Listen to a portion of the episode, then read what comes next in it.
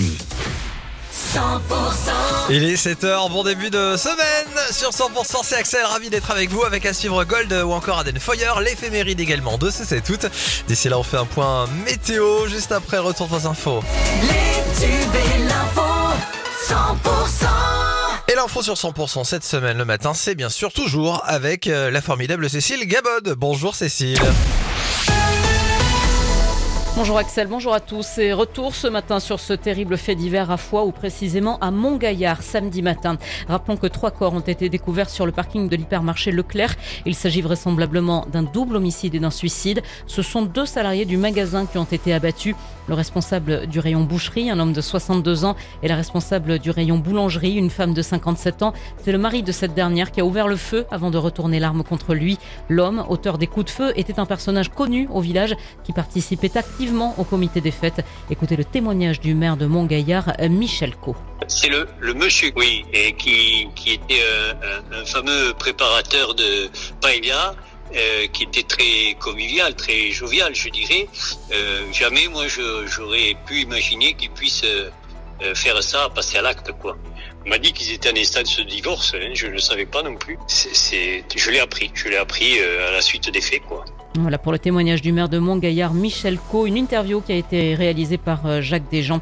Le magasin doit rouvrir ses portes aujourd'hui. De son côté, l'enquête continue.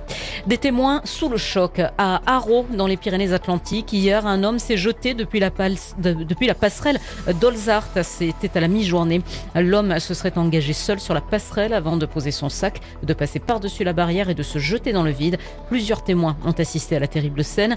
Les personnes concernées qui souhaiteraient d'ailleurs bénéficier d'un soutien psychologique peuvent composer le quinze pour donner leurs coordonnées. Elles seront rappelées par la cellule psychologique qui a été mise en place. Grosse frayeur ce week-end dans le Tarn-et-Garonne. Un appel à témoins a été lancé après la disparition d'un jeune garçon de douze ans, un jeune autiste. Il était porté disparu à Vazerac. Il avait quitté le domicile familial dans la nuit de vendredi à samedi. Les gendarmes ont été mobilisés et finalement Lawrence a été retrouvé sain et sauf samedi dans la nuit suite à un témoignage. Il avale le bijou qu'il vient de voler. Un jeune de dix-sept ans a été arrêté samedi dans le centre de Toulouse après avoir arraché, avoir arraché donc un collier en or à une passante. Vol qui a eu lieu sur les allées Jean Jaurès. Mais à la vue de la patrouille de police, le jeune voleur a avalé le bijou. Placé en garde à vue, il a finalement été transféré hier matin à l'hôpital pour prendre des laxatifs et expulser le collier. D'autres infos à retenir dans l'actu d'aujourd'hui. Oui, avec le T F C qui remporte son dernier match de préparation face à la Roma. Hier soir, les Violets se sont rassurés en s'offrant le scalp de la Louvée au stadium. Une victoire sur le score de deux buts à un, obtenue dans les derniers instants du match grâce à un but de Yanis Begraoui. Euh, après la rencontre, le coach toulousain Carles Martinez-Nobel n'a pas mâché cette satisfaction. Écoutez. C'est vrai qu'on on devait trouver une bonne balance. C'est comme une, un dernier contrôle, on va dire, un dernier examen. On a bien suggéré les moments. Euh, ce sera comme ça pendant la saison, avec des moments forts, des moments faibles. Mais il faut garder euh, quand même une bonne continuité sur le match.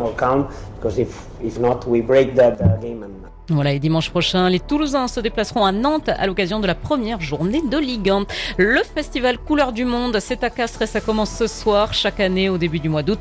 Rendez-vous sur la place du premier mai vers vingt et une heures trente. Et ce soir, pour débuter, vous pourrez voir un ensemble folklorique qui vient d'Équateur. Dans le reste de l'actu, Cécile. Eh bien, la France a décidé de suspendre jusqu'à nouvel ordre toutes ses actions d'aide au développement et d'appui budgétaire au Burkina Faso. Annonce faite par le ministère français des Affaires étrangères. Cette annonce est prise alors que le Burkina Faso et le Mali sont solidaires des militaires ayant pris le pouvoir au Niger.